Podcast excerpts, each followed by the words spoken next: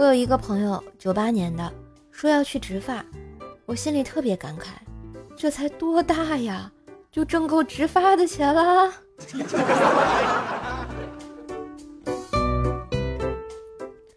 情人节的时候，男朋友捧着鲜花接我下班，回到家一起煮菜，还开了红酒，切了蛋糕。饭后，俩人相靠在沙发上一起看电视。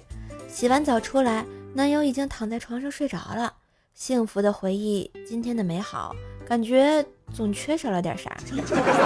于是用力摇醒了男朋友，问他：“亲爱的，是不是漏了什么环节呀？”然后男友睡眼惺忪地说：“呃，厨房碗没刷，你去刷吧。”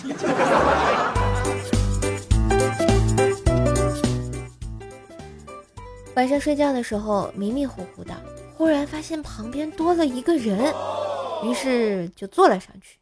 完事儿后开灯一看，原来是我老公。这货出差回来了，半夜开门进的房间，结果这二货还笑着说：“没想到是我吧，哈哈。”你说他是不是傻？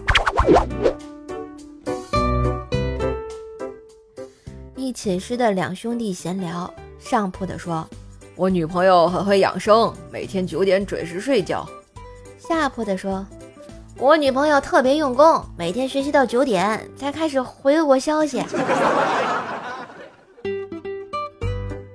嘿，今日份段子就播到这里啦！我是段子搬运工瘦瘦呀，喜欢节目记得随手点赞、订阅专辑，并给专辑打个五星优质好评哦！上瘦瘦主页订阅奏奈讲笑话，开心天津话，支持瘦瘦就多分享、多收听、多打赏哟！